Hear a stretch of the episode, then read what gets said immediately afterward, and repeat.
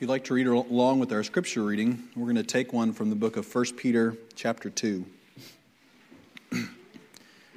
1 Peter, chapter 2, and we're going to begin reading in verse 21 and read down to verse 25. It says, For even hereunto were you called, because Christ also suffered for us, leaving us an example that you should follow his steps, who did no sin, neither was guile found in his mouth, who, when he was reviled, reviled not again. When he suffered, he threatened not, but committed himself to him that judgeth righteously, who his own self bare our sins in his own body on the tree that we, being dead to sins, should live unto righteousness, by whose stripes ye were healed. For ye were as sheep going astray, but are now returned unto the shepherd and bishop of your souls. That'll conclude our reading this morning. We would like to ask you to turn a special attention uh, to verse 23, where we'll take the majority of our thought this morning. Though there's much here, and, and this excerpt is even kind of a smaller snippet out of a greater context that maybe someday we'll look at, but we want to turn our special attention to verse 23. It says this Who, when he was reviled, reviled not again. When he suffered, he threatened not, but committed himself to him that judges righteously. Our title this morning is drawn from verse 23 when he was reviled. When he was reviled. There are many occasions upon which it seems perhaps prudent to talk about certain subjects. Um, here recently at Christmas, it, our nation celebrates and the Western world celebrates the birth of Jesus, though we don't know when it was. It's become an annual holiday that we celebrate. And naturally, our attention turns to that at times. Um, when we get into the new year, very often people think of new beginnings. Revivals, people think of lost people. Homecomings, people think of heaven. Variety of situations our minds perhaps naturally gravitate towards. And though it might be wise of us to focus on those topics at those times. It seems like there are two occasions in Scripture where we're not just prudent to remember something, but it seems necessary, maybe even commanded, to think on something. And today, what we observe is one of those things. It's not just a part of our service that we get through our service, and at the very end, we add this small act of taking a piece and, of bread and, and drinking a little uh, few drops of wine. That's not what we're to do, but Jesus taught us, and it was reiterated by the Apostle Paul in 1 Corinthians 11, that when we come for this occasion, we're to remember him and his death in particular. Now, when we consider his death as hopefully been the case throughout your entire life going to church. You have probably heard a lot of sermons about a lot of things, but I, I pray and hope that you have not heard more preaching about any other topic than about Christ, the cross, and his resurrection. That's what all of this is about. And this morning, as we consider the cross we want to hone in on a particular aspect of Jesus' suffering that is perhaps justifiably neglected in light of all of his suffering. If we remember when Jesus in the Garden of Gethsemane, as he was bowed in prayer alone with his Father, the literal weight of the world was placed upon him. We use that as a figure of speech when we are overwhelmed when We are stressed. It's no figure of speech to use about Jesus that in the Garden of Gethsemane, all of the pains of humanity, all of the sins of humanity, all of the sufferings that you and I and forthcoming generations, for as long as time goes on and as long as time has been prior to Christ, all of the sufferings of people were placed upon Jesus' heart and mind at that time. And it became crushing to him. It tells us in the very beginning, the first time that we learn about Jesus in Genesis chapter 3, verse 15, that it would bruise his heel, speaking of a forthcoming day where a Messiah, a Savior would come it said that it would bruise him. And there in the garden, we see Jesus beginning to be bruised. His mind overwhelmed to the point that his body cannot handle the weight being placed upon him in those moments that he begins to sweat great drops of blood. We consider and we think about at times, and we have preached on many times, and you have heard and you have studied Christ's physical sufferings. The Bible tells us in prophecy that no man was marred like Jesus. He was so disfigured as a result of his beating, he did not look like a man. That's hard to imagine. The paintings of Jesus and the portrayals of Jesus on the cross pretty much intact with just a little blood dripping down like sweat is a completely inaccurate picture of what Jesus looked like on the cross. He was naked and beaten beyond recognition, more blood than skin perceived by all of us. And so, justifiably, we consider the weight of sin and the spiritual weight that was placed upon him. We focus upon the physical torments, but this morning we want to consider a different aspect of his suffering that, though oft overlooked, is notable because he endured them for us. That of words. The words that were directed at Jesus during his suffering. To catalog the extent of suffering that Jesus went through is near impossible to do in one setting. That's how much he suffered. Is two or three hours from now, if we just looked line by line at what he endured, we would be here for hours. Just listing off here's what he took upon him.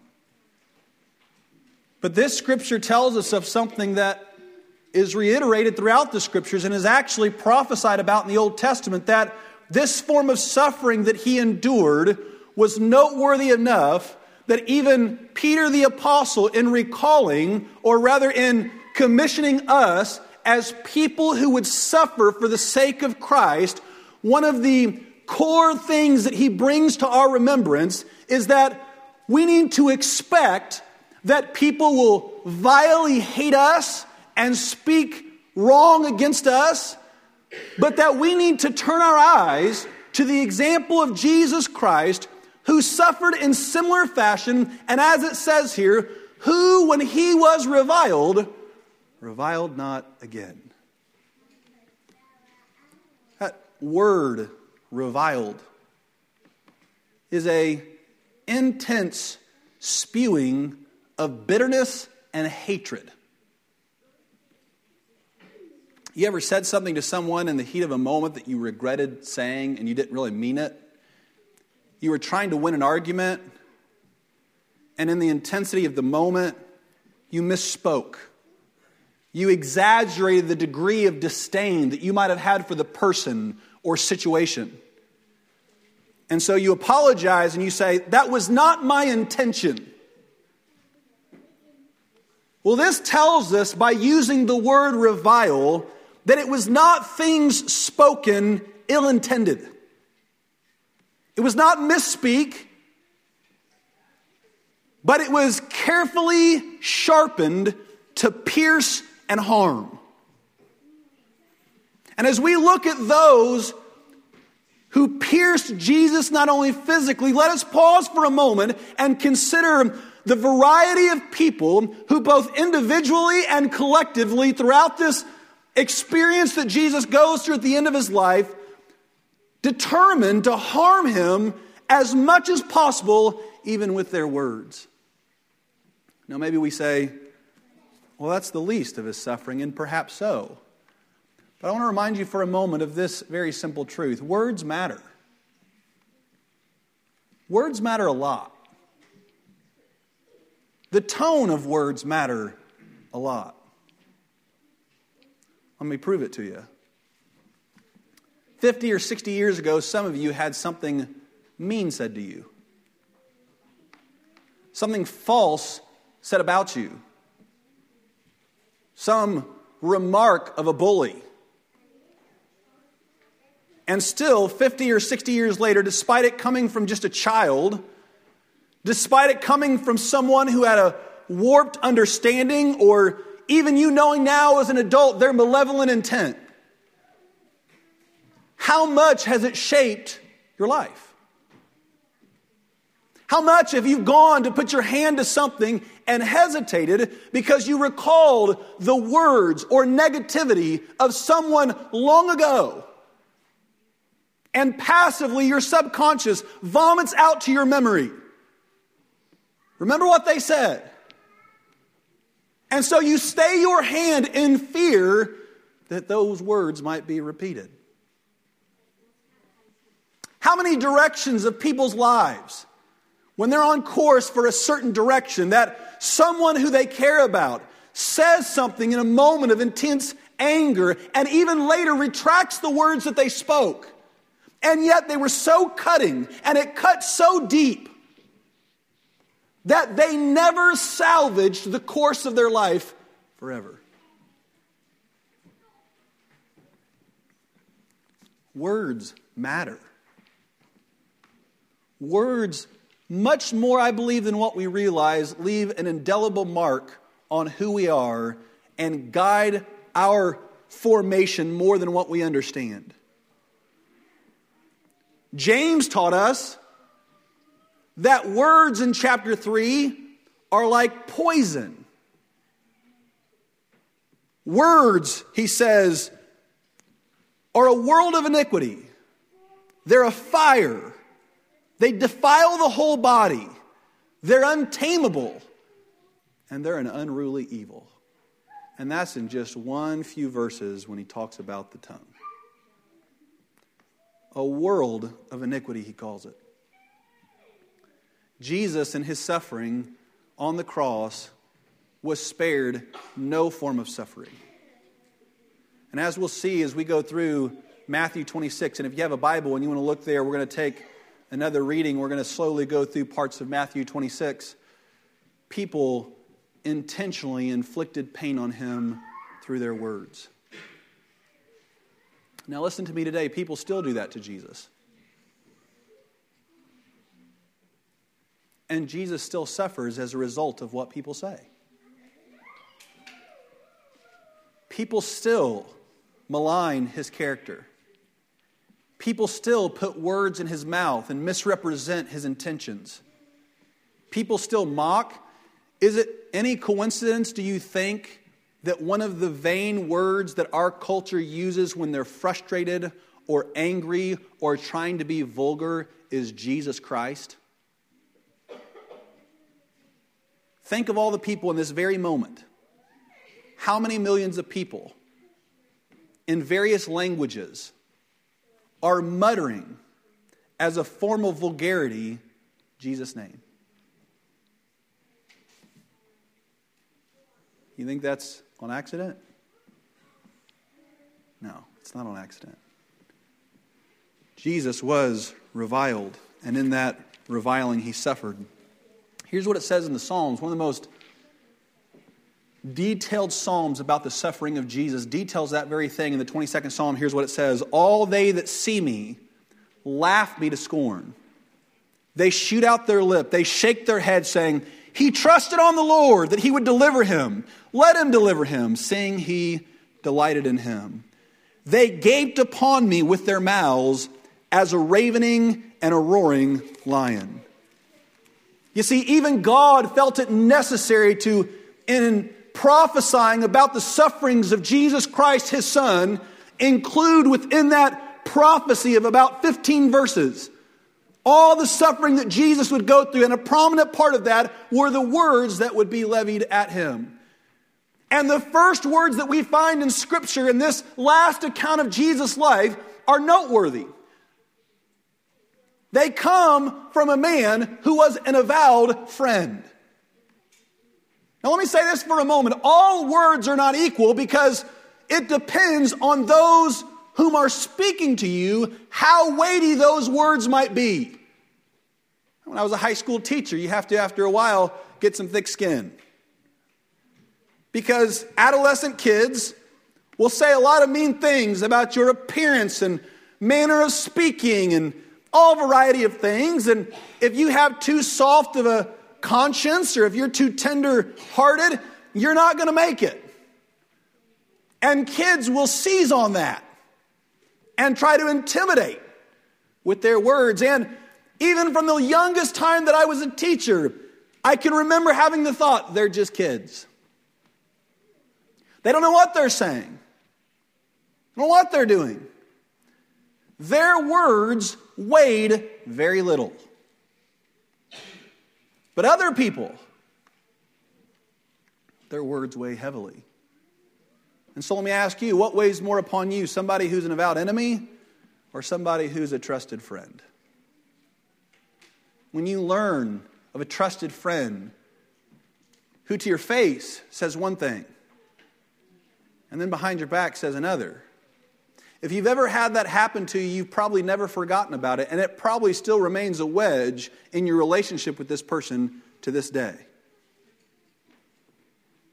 Jesus had a man follow him for years. One who, yes, was entrusted with a carnal responsibility, but was one who spent day after day and night after night witnessing the miracles of Jesus, perhaps laughing likely enjoying forms of camaraderie with the whole group of men.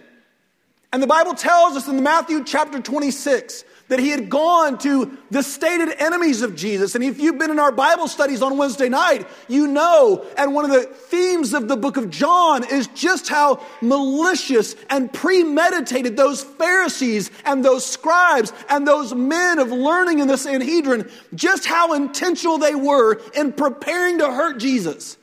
They remembered things he had said a year earlier or perhaps beyond that in order to hold that against him that they might find cause to seize him in the opportune moment.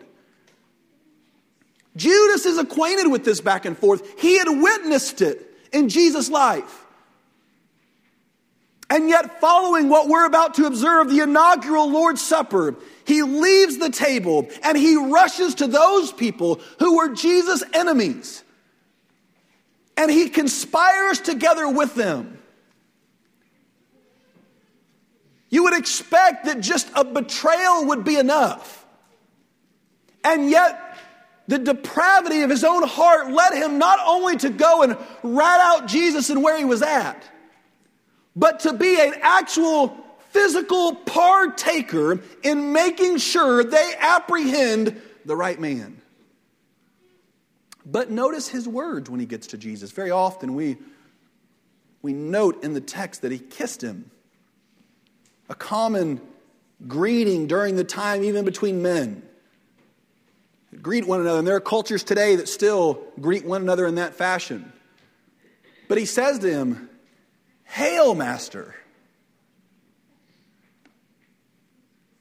Word hail is something that we would say today as a joyful, a glad remark after seeing. Think of if you haven't seen somebody for a little bit of a little while and you're thankful to see them. They come to your house for Thanksgiving or for Christmas. It's a distant relative, and you see them for the first time in a couple months. And I'm so glad to see you. There's a, an element of rejoicing, both in spirit and in word. And the word "Hail, Master," he's elevating him as one he reveres, and also expressing his happiness in seeing him or rejoicing in seeing him. And yet it was those marked words that the people who were conspiring to find him were waiting for to know who to apprehend at his betrayal. Then he's seized and he's taken in the middle of the night to a place which had been designed to honor God.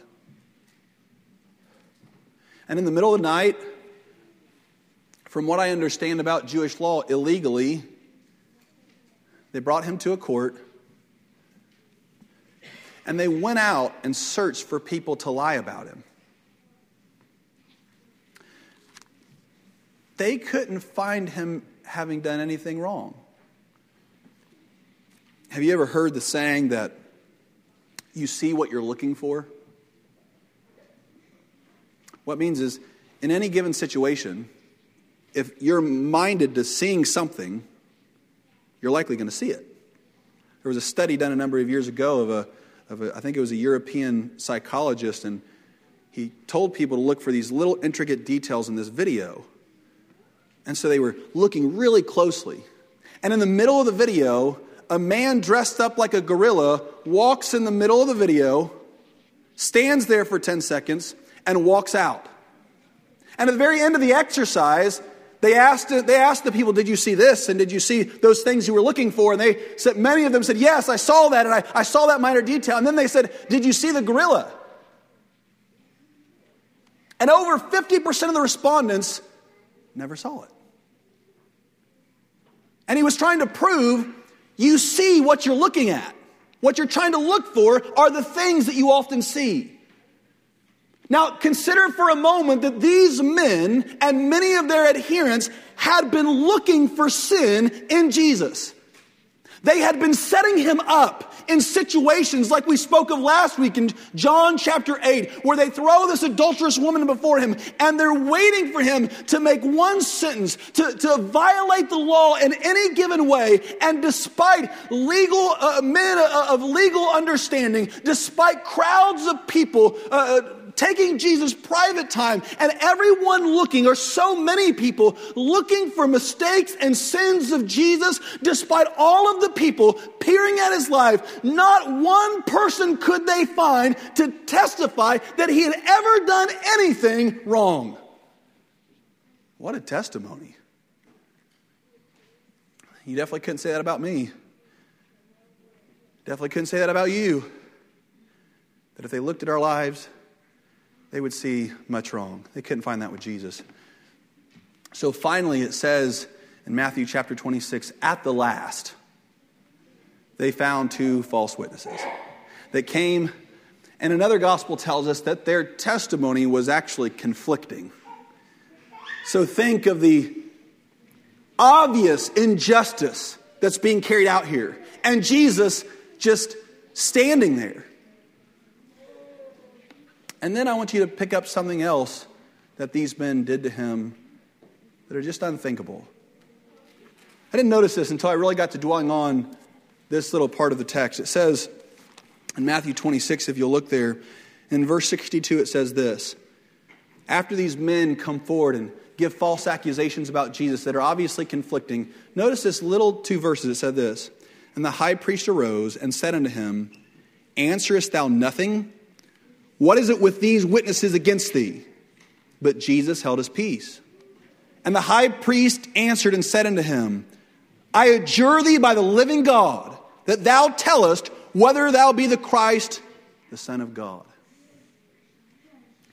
Notice how he speaks to him. Notice the manner in which he is speaking to him. Listen, if you, if you were to go to somebody and perhaps in your own field of expertise or during your own career, when you had somebody that was above you, or whenever your boss comes around, I would, I would guess that the way you speak changes a little bit. You speak with more reverence, you speak more refined, you, you use words and terms, Mr. and, and Mrs., and you're polite. You go above and beyond in your words to honor them because they're in a position of honor and authority. Here, these men have God in front of them. The God that created them and breathed the very breath of life into them that had come into the world to seek and to save even their souls. And here, false accusations are giving testimony about him and are clearly demonstrating to the world that it was just a kangaroo court and that it was the malevolence of these men that was causing Jesus to be brought before him. And rather than, in the very least, honoring God before them, they do the equivalent of saying, I demand you, answer me now. They get violent, they speak down in a condescending way to Jesus. Remember the song? You've heard the song before. Um, Who am I? It's a more contemporary song, a little bit. It's been out for probably 20 years. And I think this is the song. I may be uh, conflating two songs, but there's a, there's a sense to which when I come into his presence, what will I do? I'm sure if you've been saved by God's grace, and perhaps even if you haven't, the moment you stand before God, what will I do? How will I respond? Will I rejoice? Will I fall to my knees in humble acknowledgement of His greatness? And perhaps we'll have one universal response. Perhaps, according to our personalities, we'll respond differently. But I cannot imagine coming into the presence of God and is very often noted today when people don't understand things about why things happen in their life. I'm going to demand God tell me this. I can assure you that whenever somebody stands before God, they will not adjure him to answer them. These men condescend to God. That just scares me thinking about it that someone, eh, some piece of dirt like you and I, someone created and sustained by him, would demand of him anything. And yet they do. In the midst of all this, there's a backstory going on. Right, the main story is Jesus. But if the betrayal of Judas wasn't enough, and if the condescending attitude of these men wasn't enough, there's also something else going on with words. And that is his closest friend. Now again, let's let's let's get to the detail here. We all have variety of friendships, right? Like you might say of somebody they're my acquaintance. You might say of someone, yes, that's my friend. And then you might say of someone else, that's my best friend. Someone who, in the moments of deepest despair, in the moments of you've shared things with them you don't with anybody, that's Peter. Peter's not a Judas friend.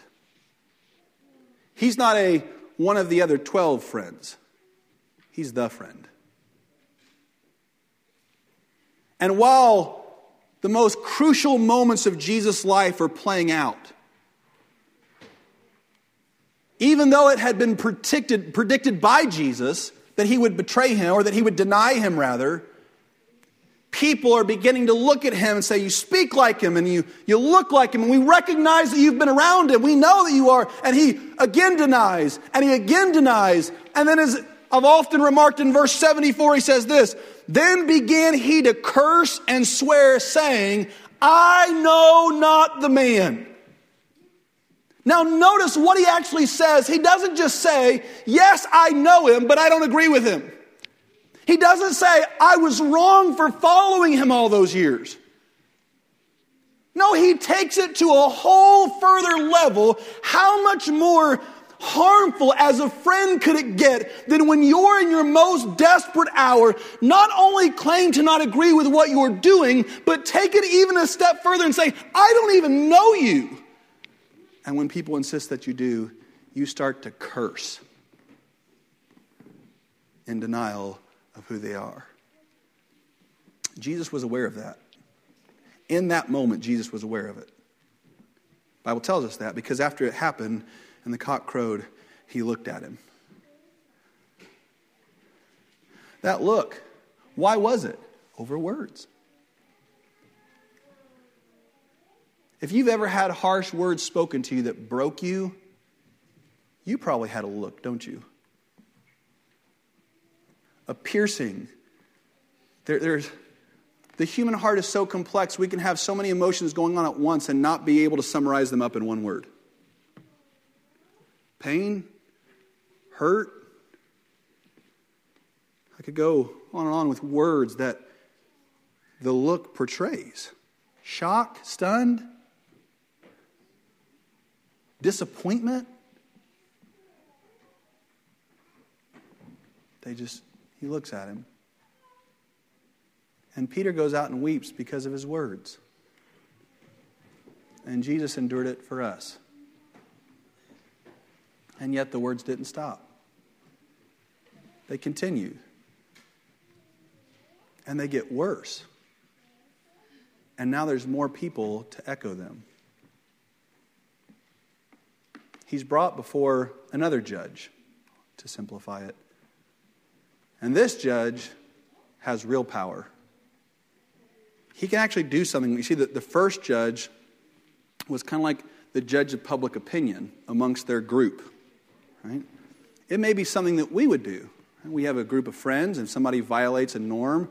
We bring to our, our friend leader, our group friend leader, and, and we have a big discussion, or maybe the family leader, and we, we discuss it. And to get to the family leader, to get to the patriarch or the matriarch of the house, to know about the various interplay that's going wrong, it takes a pretty significant event. And so there's a sense to which it was a pretty big deal that they bring him before the Sanhedrin, but it's a really big deal when they appeal to the next level because this guy is not just can stigmatize you within a culture and a broader network of people, he can actually have power to hurt you, to do something with your life legally. And so they bring him before Pilate. And Pilate says a whole lot of words to Jesus. But I want to focus on a few things that the people say to him. If you look in Matthew chapter 27, it says this The governor, speaking of Pilate, after they had asked for Barabbas, and said unto them, Whether of the twain, which of these two men will you that I release unto you? And they said, Barabbas. Now, when I was at a, high school, uh, on occasion, the high school that I taught at, we would have, um, oh, what are they called? Um, pep rallies. We have a pep rally. And the pep rally, uh, for you know 30 minutes, they would do little games. And we had about 2,000 kids at our school, or 2,000 kids and staff at our school. And so they pull eight or 10 kids that had been pre planned out there, and they would do games. And and whoever won, their group got so many points, and they were awarded some silly trophy, and, and that was it. And it was interesting to watch this, I'll call it a mob of 2,000 kids. And I think unintentionally, sometimes more happened there to the heart of kids than what was ever intended. Because when you get these kids out there and they were participating in certain activities, on occasion, a kid would do a misstep he would fall awkwardly and embarrassingly. He would fail to achieve whatever the game had set before him. And it was met with 2,000 kids ridiculing, laughing. And now it's even worse today. What compounds the problem a thousand times over is the video that recorded that plays now a thousand times over every day to remind what has transpired. And at times they would put on when they would fail, or perhaps another kid was being elevated and lifted up. And their name was being chanted, and they were being heralded as the one who won. And the humor or the snickering that was at the, the, the consequence of the other kid, you could see this attempt to mask some very powerful feelings. And I wonder with Jesus as he comes before the crowd, knowing his fate already, But hearing it being sealed, and to the degree that it was, that Pilate finds the most vile man he possibly can to put before the Jews that they might decide who ought to be released. And the crowd begins to cry out, Barabbas, Barabbas, Barabbas. Any hope of escaping pain and the crucible of suffering that he was about to endure is gone. His fate is sealed. And Pilate, what I believe in this moment, though history doesn't support this to some degree, a well intentioned man says, Well, then what do I do with it? And what are the next words that they cry out to him? Crucify him. Not put him to death. Not throw him in prison the most torturous pain you could inflict upon a human being that of crucifixion. Now, take, just pause for a moment. I know that his spiritual and physical suffering was, was much greater than what he's hearing. But imagine the pain that you're going to feel when the people you came to die for are crying for your crucifixion. The people you've come to save, the people whom you love, are now the ones turning on you with malicious tongues to hurt you. They cried out, crucified him. And I want to give you one more thing that they did when he was on the cross. This is a very, I don't know, it, it put it in a different perspective. He's hanging on the cross. From what I understand, there's two possible places that he could have been hung on the cross. One of them, it is believed, was a main thoroughfare or main road into Jerusalem. And so traffic was really high in this area. So don't think of Jesus out in a place like where we're at, in a cemetery where it's you know, protected from many people who pass by. Think of 231 in Bowling Green. People are coming and going quickly. That's where Jesus, some believe, were hung, was hung. And as people are walking by, recognizing or seeing and hearing what's going on, they begin to wag their heads and they say, Aha! That's actually prophesied in Scripture. Aha! You that said you would build the temple, you would tear down the temple and build it in three days, will God not deliver you? You said you could save others. Why not come down yourself? Mocking and laughing at it. All the while, Jesus having the power to do it. But as the Bible says, he lays it down. Mark 15, 29 tells us that. They cried out, Aha! They laughed, scorned, and ridiculed him. Jesus suffered that for us. Now let's ask one more question and we'll be done this morning. How did he respond to those words? It was interesting. I was reading this book actually just yesterday, and uh, it was it was uh, Viktor Frankl. You may have heard him before. He was a neuroscientist who survived Auschwitz during World War II. And so he details his account of his suffering.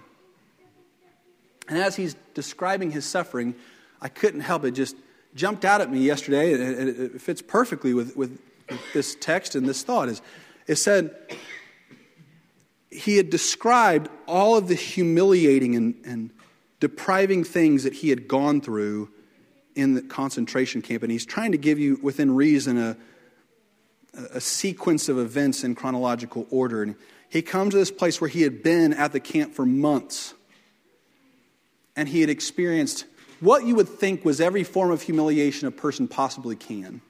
And he's talking about the way it affects your mind and, and the way it affects your behavior. And, and it's just a harrowing account of what goes on. And there's this minor account where he says this I had been beat, I had been whipped, I had been stripped of everything. I had been tattooed. I had no longer had a name. They didn't care about my profession. I had been tattooed with this number, and everybody refers to you as a number. I had been literally stripped of everything. And on top of that, been persecuted in unimaginable ways. And there was a day when I was working out on the railroads where a, a man came up and he made a false accusation about my character.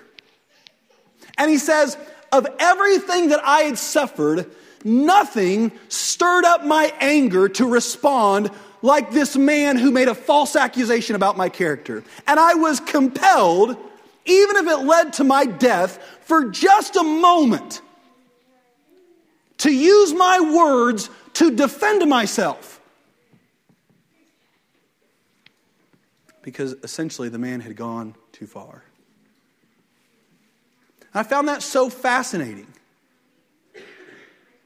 that we can go through all number of more severe torments, but sometimes what is most difficult is what the book of James says that we can tame an ox, we can tame the greatest animals in the world, but sometimes when people press us too far, our words we cannot stop, or we do not stop. And so Jesus has gone through all of this physical torment. He's been falsely accused. He's been condescended to. He's been laughed at and scorned in front of all these people. And what does the Bible tell us that he does? He reviles not again and he threatens not. If that's where Jesus' response stopped, would that not be miraculous in and of itself? You ever seen somebody taunted and they just remain still? And you think, if somebody said that to me, I would. Do you ever get that form of relief? And it's sinful relief when you respond in anger to somebody who said something about you. The Bible says Jesus was brought as a sheep before shears. He was found dumb, inaudible. He didn't respond. Why? Well, Jesus may be able to argue himself out of it. Maybe Jesus could have condemned those men like he did that Pharisees that brought the woman before him. But Peter tells us it's for an example for us. But the story continues because when he does speak, he doesn't speak words to weasel out of the impending pain. He speaks truth. Have you ever been in a situation where speaking truth was the hardest thing to speak in the moment? Everyone in the room is on one side,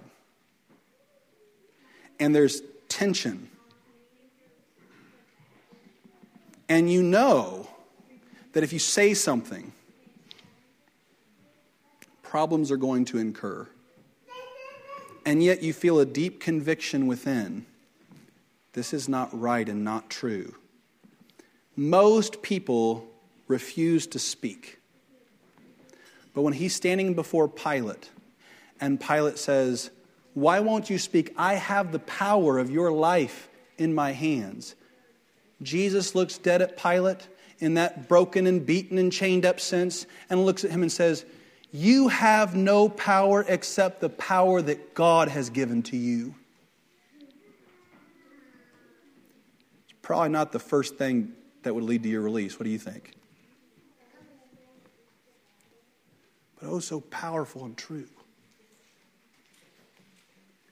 You see, I believe in those moments, Jesus' words was intended for Pilate's soul. Just like Pilate's wife's dream was intended for the salvaging and the saving of Pilate's soul. And so, Jesus, not being mindful of how his words may impact and exacerbate his own problem, but loving someone else, he speaks words of conviction to a man who certainly needed it. And yet, Jesus' words, I don't think you could invent Jesus if you tried. People say Jesus is just a made up man. How can you make this up?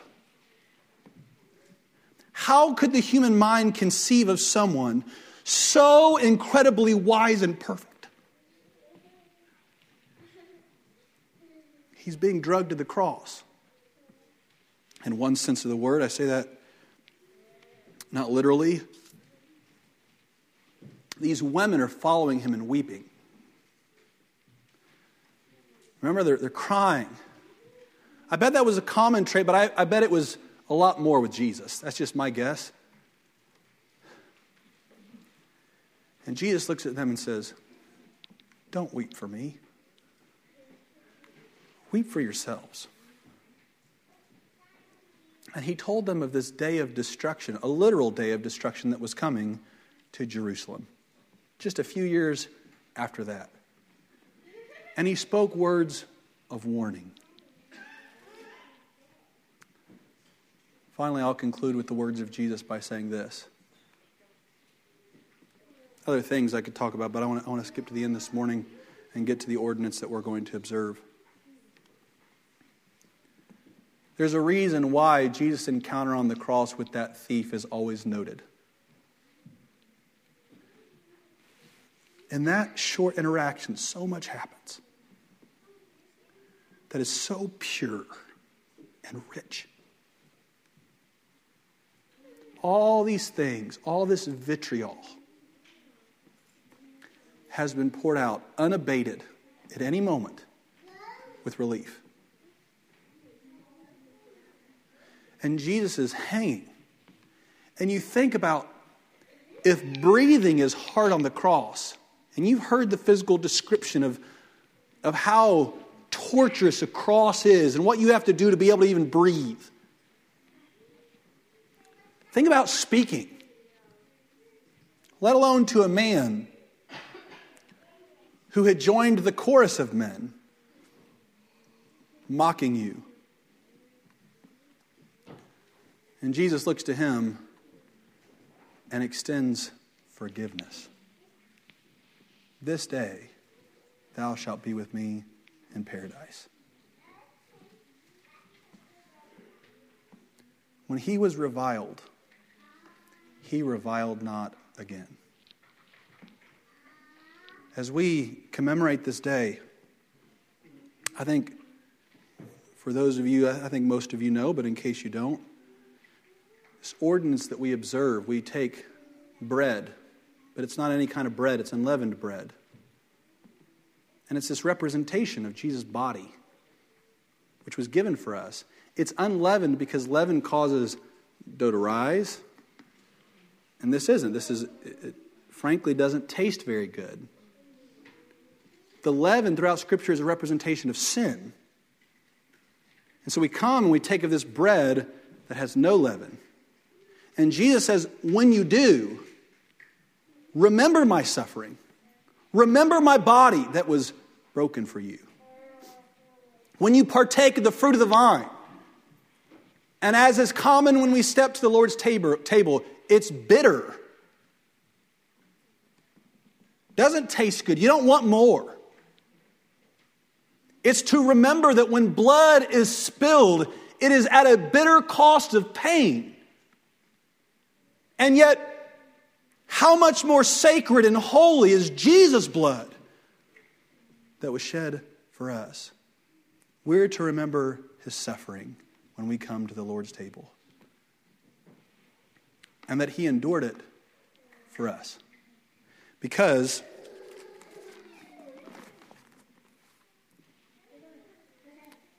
there was a place of suffering prepared for the devil and his angels that we were destined for. But because he suffered in our stead, those of us this morning that partake in this, it's not this that allows us to miss that suffering, but we can forego that suffering eternally. To me, the Lord's Supper is, I think we've timed it about right. It's a crescendo. You know, music, a crescendo is when things are getting louder. And the cross, his death, is the crescendoing of God's story. There's another musical term called a fortissimo. It's the loudest. We reach that on the resurrection day. So I've always gone to the Lord's table knowing I'm supposed to remember his suffering, and yet down deep in my heart, I'm rejoicing. I'm, I'm thankful thankful that he suffered in my stead in every way. I pray this morning that God would help us to be mindful of this and to be grateful of what Jesus endured, even if the words thrown at him were the lightest of all of his suffering. Um, that's our message this morning, and I hope that it will be of some good to your heart.